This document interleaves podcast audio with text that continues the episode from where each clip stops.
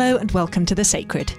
My name is Elizabeth Oldfield, and this is a podcast about our deepest values, the ideas that shape us, and the humans behind the positions in our public conversations. Every episode, I speak to someone with some kind of public voice or public platform, and I ask them about what they hold sacred and what they've learned about engaging across difference. It is time for my occasional reminder that if you're enjoying the podcast, there are various ways you can really help us out. Ratings and reviews on Apple Podcasts, Spotify, or your podcatcher of choice really help push us up the search results so that other people can find us.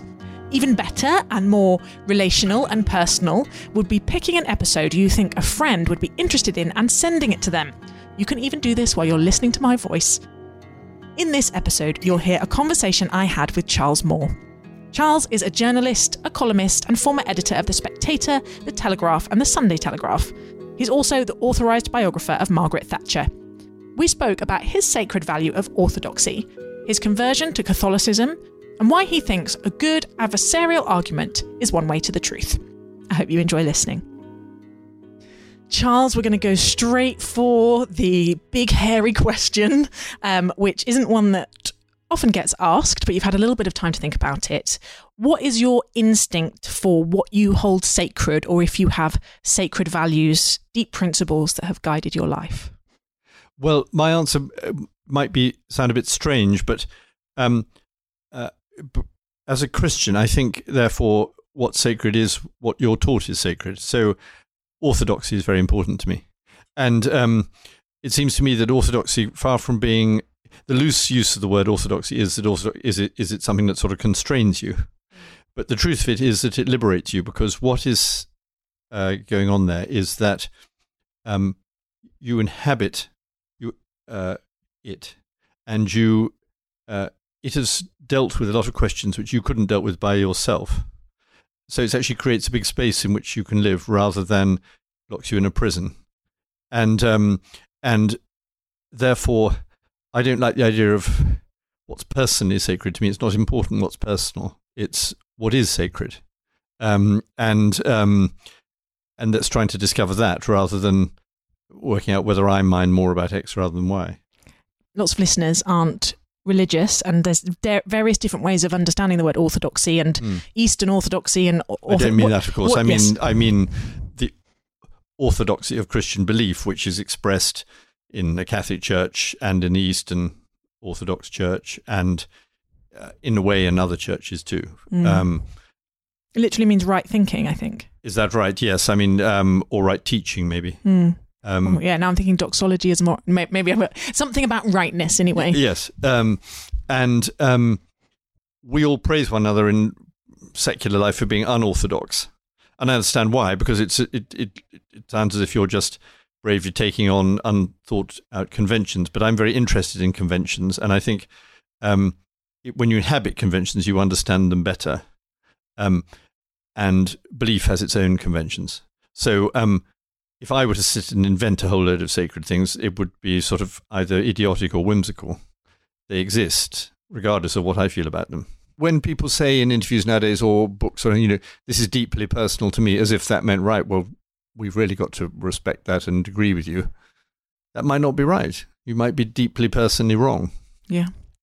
Do you have a sense of why that's your response to what do you hold sacred? And have you always, uh, do you think orthodoxy would always have been your answer? Well, I think what I'm trying to do perhaps is reconcile two um, conflicting intellectual and, um, is it right to say, moral pressures. One is the idea that it's very important to be free, which I believe.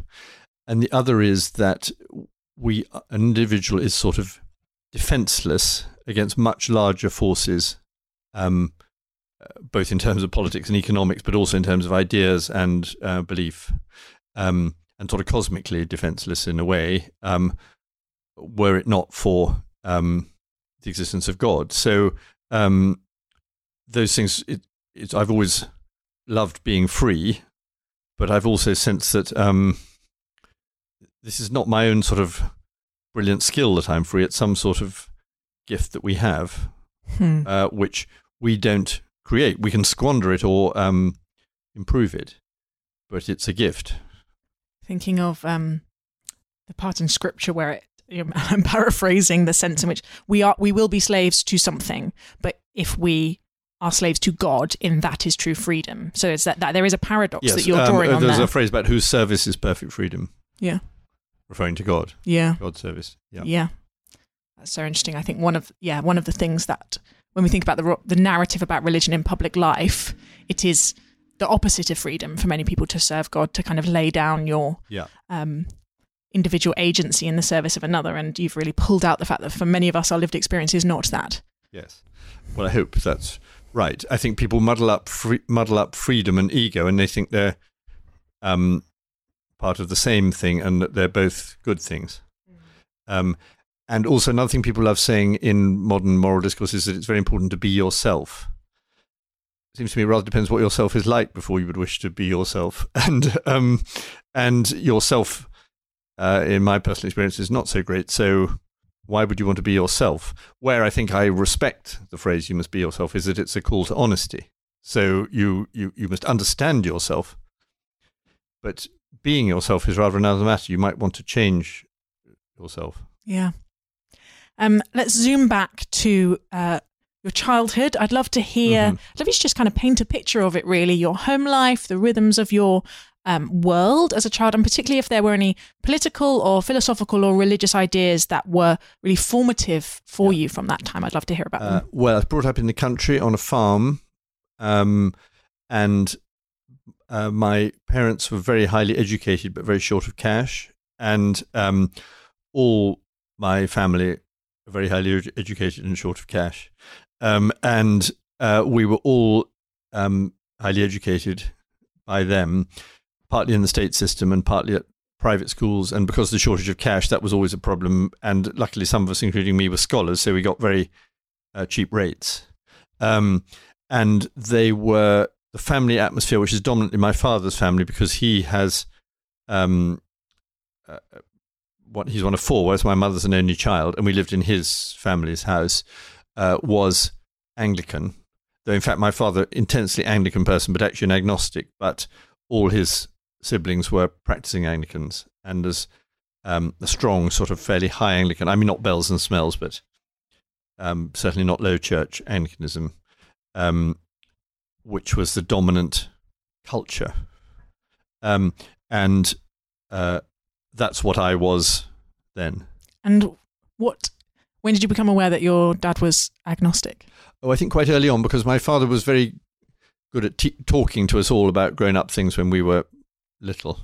And he was, my parents also very interested in politics and liberals with a big L.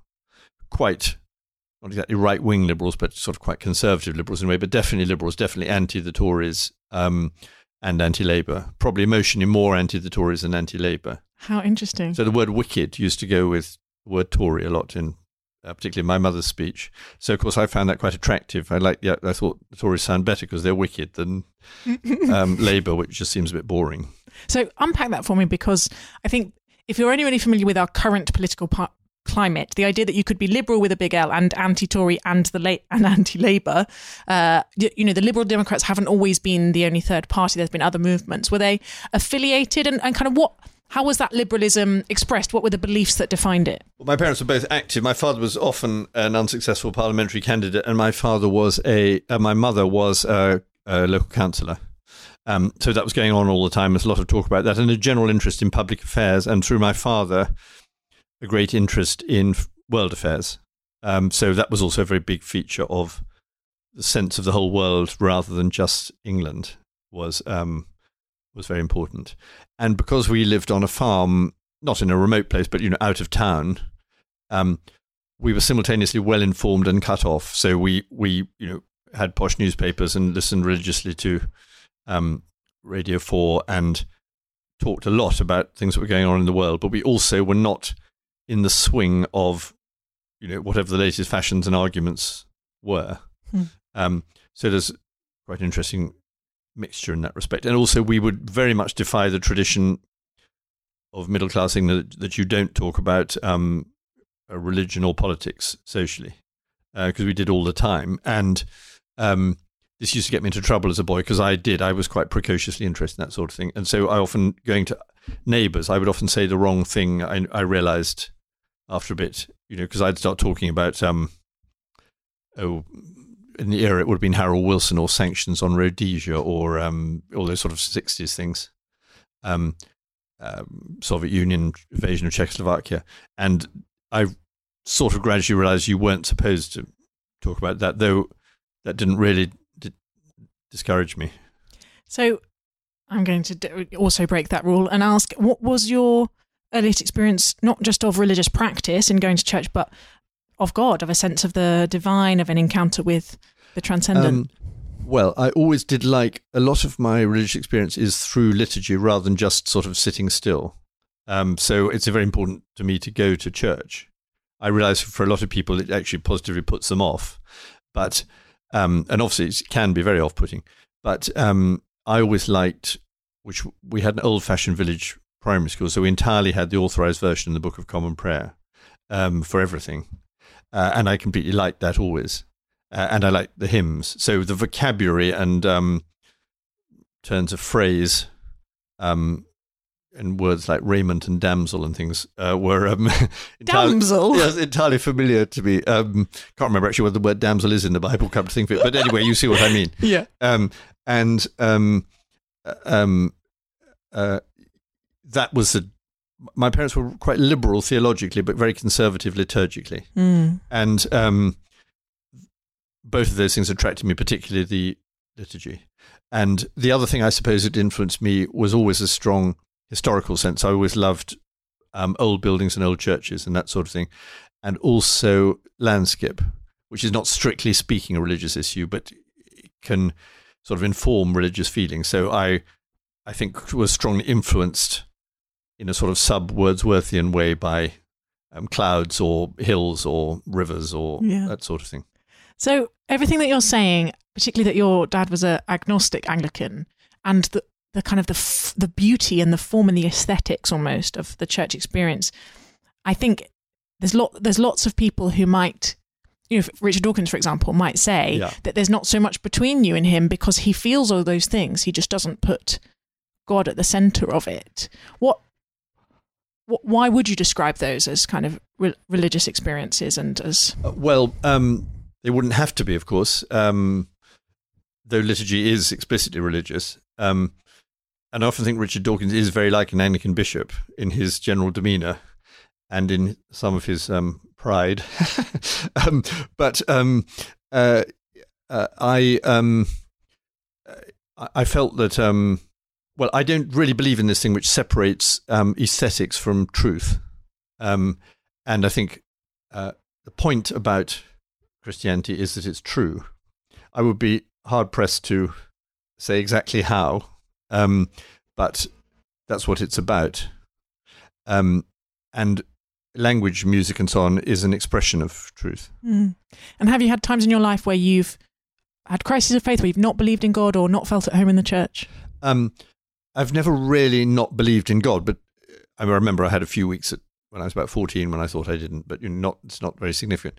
Um, I've often thought that it didn't mean much to me, um, and sometimes that certain aspects of it are sort of inconceivable. So, for instance, while I believe in the orthodox way in the afterlife, it means very little to me. I, I just really don't know what they're talking about, and I rather think they don't. Yeah. um, uh, but um, uh, and and and I'm not particularly spiritual, which is one another reason why it's important to go to church because it's a way of concentrating. Um, I'm not, I'm not of course anti mysticism, but I'm not mystical, um, and um, but I do think better or pray better if the right words exist mm. and the right surroundings. They're um, conducive, and I suppose um, when Jesus says, "I'm the way, the truth, and the life." um, I would most readily um, respond to the idea that it's the truth and find it harder to um, conform to the way or live the life. But I think it's very important, of course, that he says all three. And when someone like Richard Dawkins actually attacks Christianity, he seems to me have no conception of um, that point. So he's really attacking the truth. He's just saying it's untrue, and he hasn't reflected on the, the way and the life. Hmm. Um, you're quite and well. by the way, I should perhaps add um, the other thing which definitely always affected me um, in thinking about these things was the story and example of Jesus. Uh, seems a very obvious point for a Christian, but some don't think so much about that. Um, and um, some, particularly Catholics, particularly devoted to the Virgin Mary, and find that the way to Jesus. I hope I'm devoted to the Virgin Mary, but that's not primarily how I think about. Um, so I think about what Jesus did and said, and sort of almost what he looked like. Though obviously we don't know. What is it that draws you to him? Um, I like the way. Um, well, first of all, I think the idea of the incarnation is the most extraordinary idea in religion and unique to Christianity. Uh, and um, so I love the fact that God has a human face. Um, and that makes it to me, I realize it's ineffable and um, weird, really. I can see why Muslims in particular find it shocking. Um, but um, to me, it bridges this huge difficulty uh, between um, truth and love, uh, which um, you know that one might be, exist at the expense of the other, and um, uh, so Christ, uh, Jesus embodies that, literally embodies it, Hmm. um, and um, continues to embody it because he rose again. So, um, and then if you think more of the character of Jesus as opposed to his theological status, um, I like the way he's witty, actually, um, and argumentative, um, and learned but not pedantic, um, uh, and quite manly but not um, cruel or violent. Um, so uh, all those things are um, striking. So you can, uh, and sometimes the way he hits back in arguments very remarkable. Mm. But then there are things when he just um, is so obviously um, gentle, such as when, well, actually, the, a, a classic one where he's both gentle and arguing is when um, they all try to stone the woman taken in, adul- in adultery, and he says, "Let him that is without sin cast the first stone," because he's making a really, he's taking on a sort of argument about the law, and he's being loving to the woman. Mm. It's very amazing that sort of thing. Yeah. Um, you're quite well known for having converted to Catholicism. Mhm. What triggered it? Well, um, I was brought up anti-Catholic. I mean, not violently anti-Catholic, but in the sort of traditional Anglican anti-Catholic idea that priests are sort of all these black-clothed people who are cons- conspiratorial and rather um, anti-British, maybe. Hmm. Um, sort Was, of. I get the impression it was just a kind of anti-Catholicism, anti-Catholicism was much more in the air than. Yes, I've sort of some idea about how it's a foreign thing which is preventing us being free. Hmm. and prevents other pe- people being free. Um, and certain sort of old myths, which are sometimes slightly true, but not very, about, you know, like saying the Vir- Catholics worship the Virgin Mary and a piece of bread, those sort of um, types of things. Um, but I was always interested, which I realize many good Christians are not, in the idea of what the church was and by what authority it spoke and how it could ensure the um, preservation of and dissemination of the truth. And I came to think, I got more interested in people like Newman, of course, this was at university and maybe even before university. And, um, and then I came to think that attractive and kindly though the Church of England often was, it clearly was not the divine society um, that Jesus intended. It was a, a set of political and social arrangements arising from a particular history Mm. um, which is most interesting and in many ways valuable, but not the right, really quite the right place to be. And so I thought about that very slowly, and I didn't become a Roman Catholic until I think 1994. So I was in my late 30s, Hmm. but it was sort of always on the cards from the uh, age of about 20. And your wife is not a Catholic, I think. No, she thought about it, but decided not to. She's much more scholarly than I, and she knows. Um, she's particularly devoted to 17th century divines and poets like Milton and George Herbert, and uh, well, sorry, Milton wasn't a divine, but uh, and um, uh, I th- and also more less sort of um, argumentative than me. So she would rather continue to inhabit the place she loves rather than leave. Because one thing people sometimes say, "Oh, you became a Catholic. It's like coming home, isn't it?" I said, "No, no, not at all. It's like leaving home."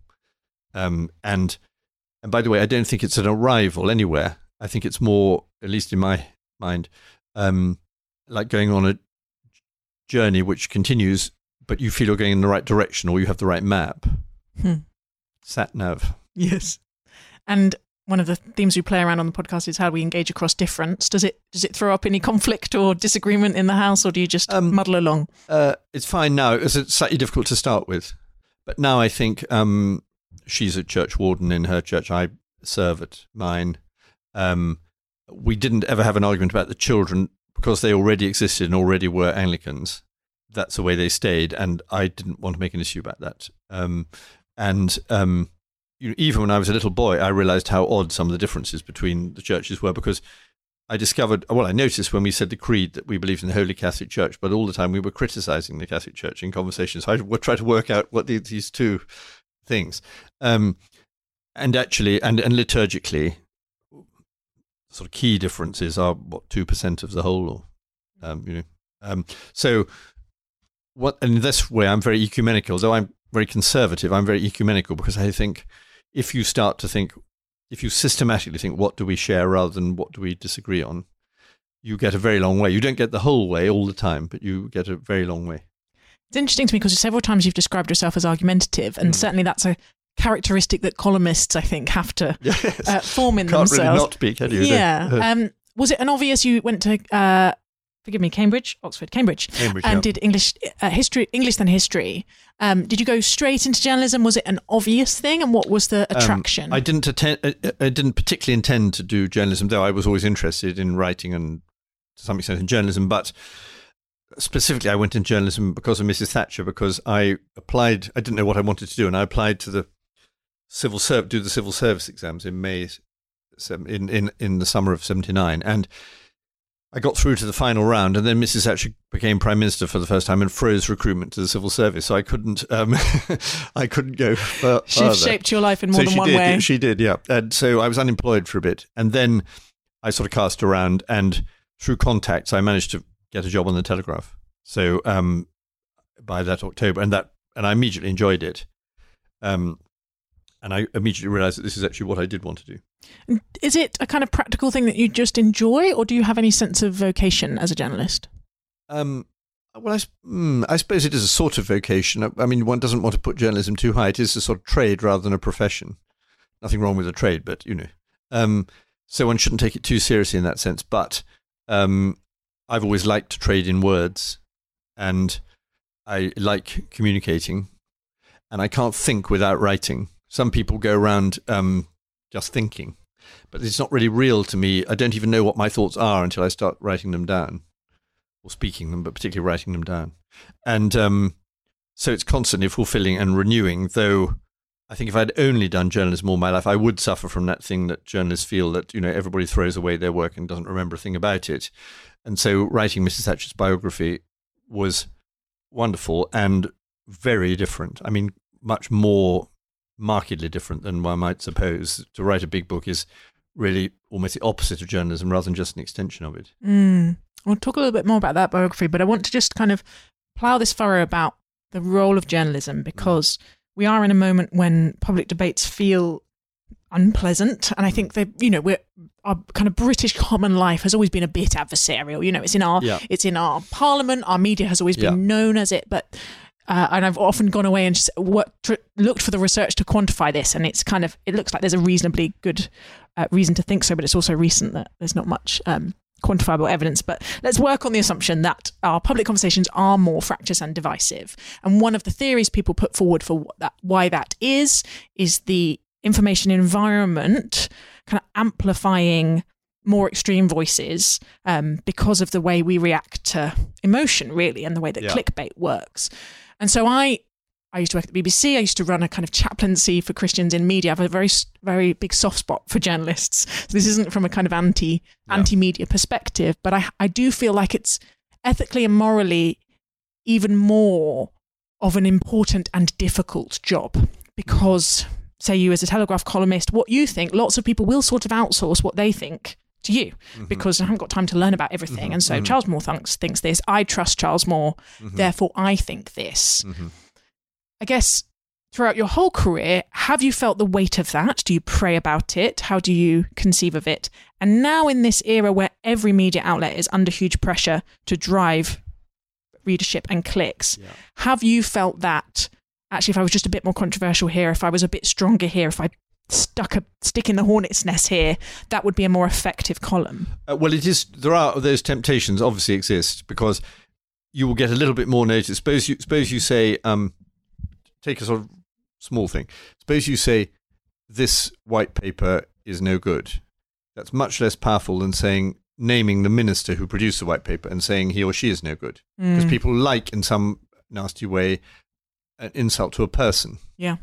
Um, and often it's quite wrong to insult the person because it is just the white paper, which is the work of many hands. Yeah, Um, and they're trying their best in a difficult job. yeah, yeah. and similarly, um, so obviously, there's newspaper is always a rush to judgment because it's always a rush, um, and that you have to think about, and you can be guilty of um, bad behaviour in that respect.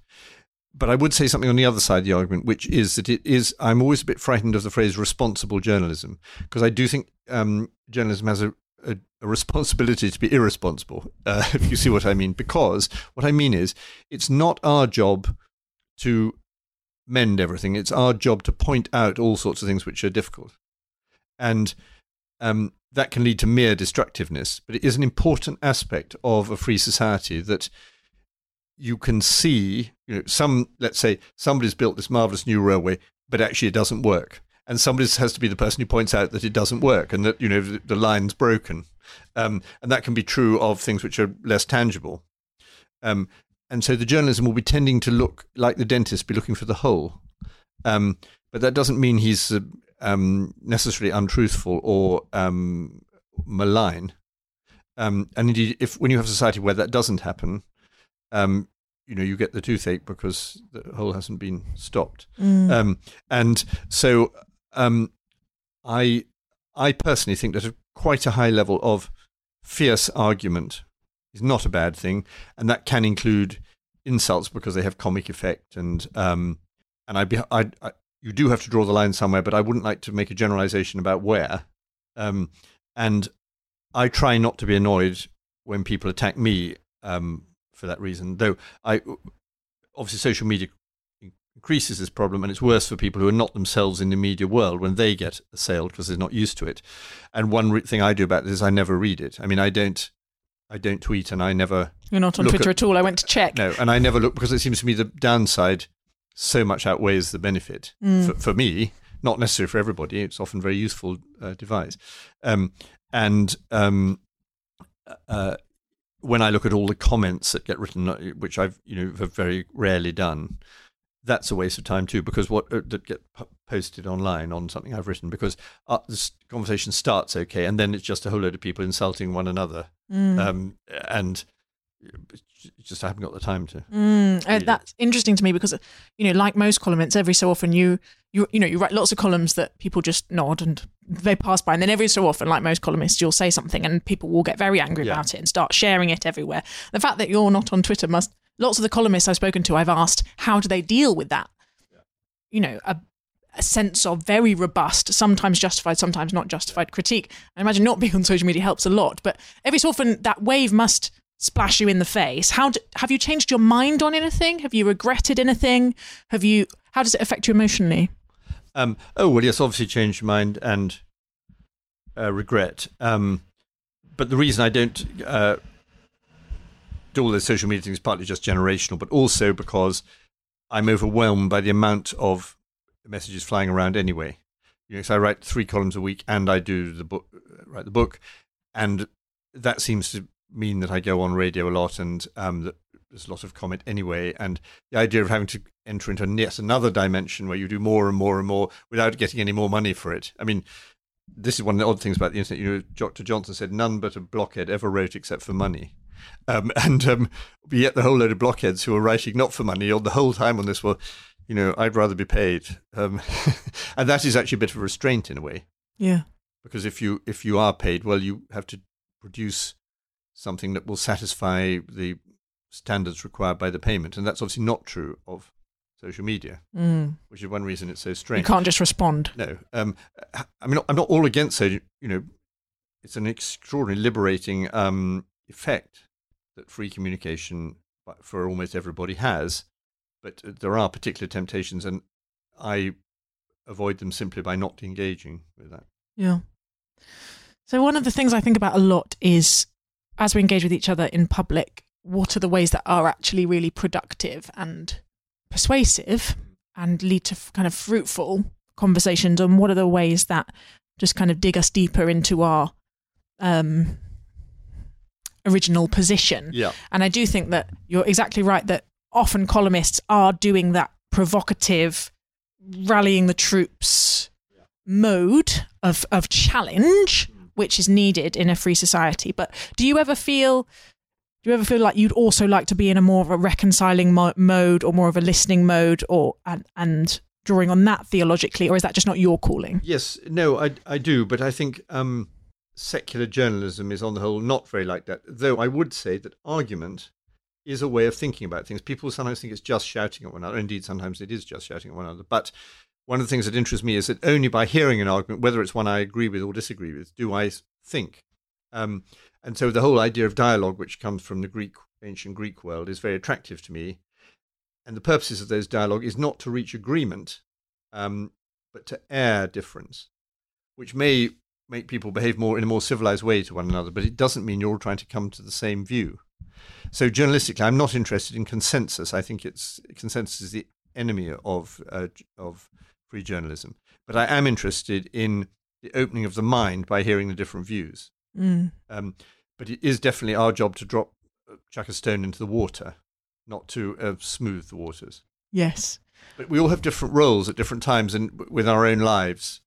Um, and I think one of the bad things, again, maybe social media has something to do with this, is that I noticed it very much in Brexit as well, that people kept on not recognizing what their role was in the situation. So, for example, the role of the speaker, Mr. Speaker, is to bee um, uh, impartial. That's the key thing. And he just couldn't care less about it, John Bercow. Absolutely. He decided, because he had to be in his bonnet about Brexit, and maybe because he's that sort of person, that he was not going to perform his role. And um, I think you see a lot of people doing this because maybe it's the cult of the ego and the individual that people people say, "Oh, he's so brave, he's so outspoken, etc." But actually, in a particular role, you have to bear in mind what that role is. Um, so, obviously, as the person who serves at the altar in my church, I'm not going to go around having arguments with people. That's just a different role. Yeah. Um, and um, uh, I think sometimes when famous people tweet, they forget that they um, they don't quite see that because they are the prime minister or an archbishop or something, a particular way of talking is required. They can deliberately decide to break the way of talking because they think that's important, but they shouldn't sort of break it by accident because they do. And what you get from tweets and things like that is a tone, an overall tone, which is more important than a particular thing you say.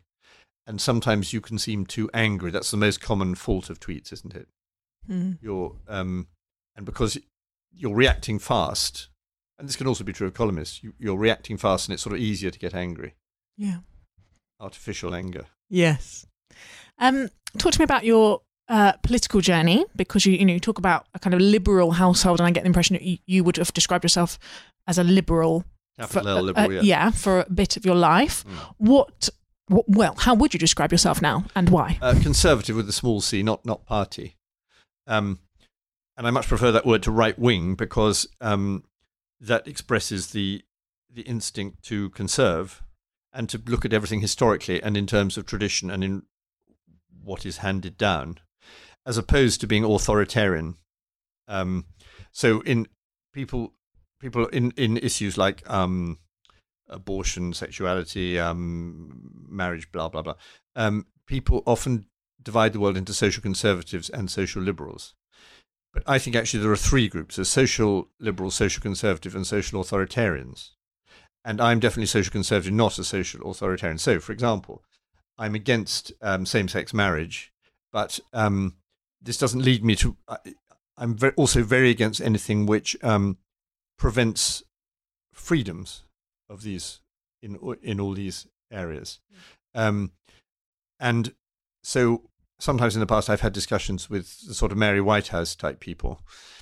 And I agree very much with their analyses of things like why pornography is bad, but I completely disagree with their conclusion, which it all has to be banned. We have to face the fact that um, people should, if they possibly can be, be free to choose, and also that even if we wouldn't like them to be free to choose about this, they jolly well can because of the way the modern world and communications work. So, what we have to do about pornography, which is always a bit of a losing battle, but is nevertheless true, is explain why it's degrading and horrible, um, and maintain that argument, make people see why it matters, rather than um, you know putting black bits on people's screens or whatever the modern Yeah. technological equivalent of that is. Yeah. So I mean, within like, reason. Obviously, there are things you should ban because they incite actual revolting crimes, like child, or they involve revolting crimes actually, like child pornography. Mm. But um, general, I would be in on the liberal side of the freedom argument and on the conservative side of the what's good argument. so you sound like a social conservative who's also still a political liberal in lots of ways.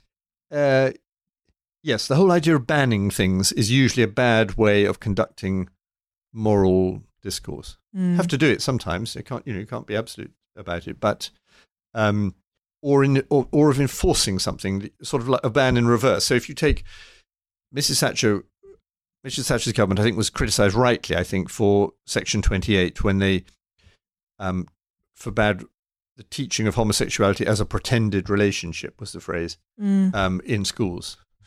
Um, there were reasons for that which actually weren't anything to do with homosexuality, really. They were about her dislike of left wing councils wasting money. But um, I think that was a mistake that that happened. And now the same mistake's made the other way around. So now you're taught that homosexuality is positively good and you have to um, uh, sort of celebrate it.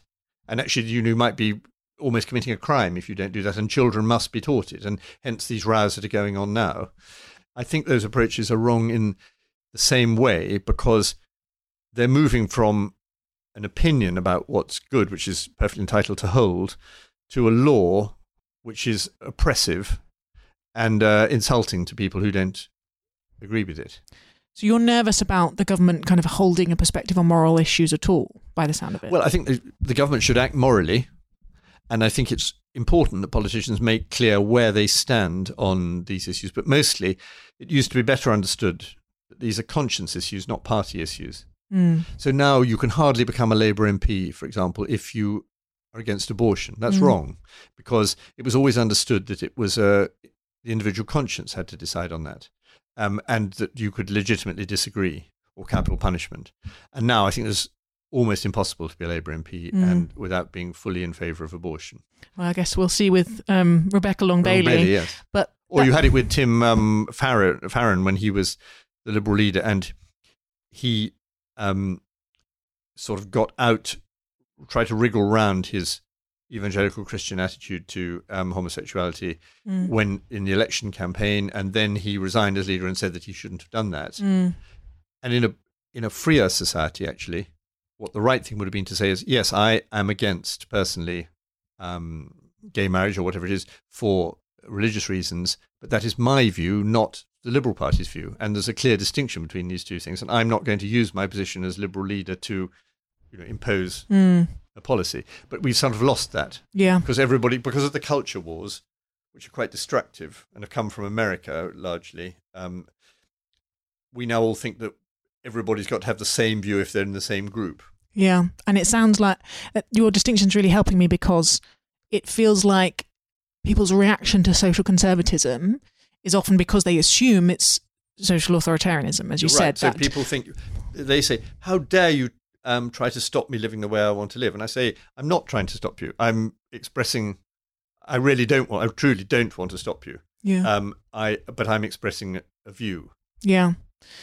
It seems like abortion is where that there's a real crunch point there, isn't there? That Yeah. that even those who are socially conservative and political liberal feel very conflicted about it, which is, I guess, why it's such a painful thing to talk about in public.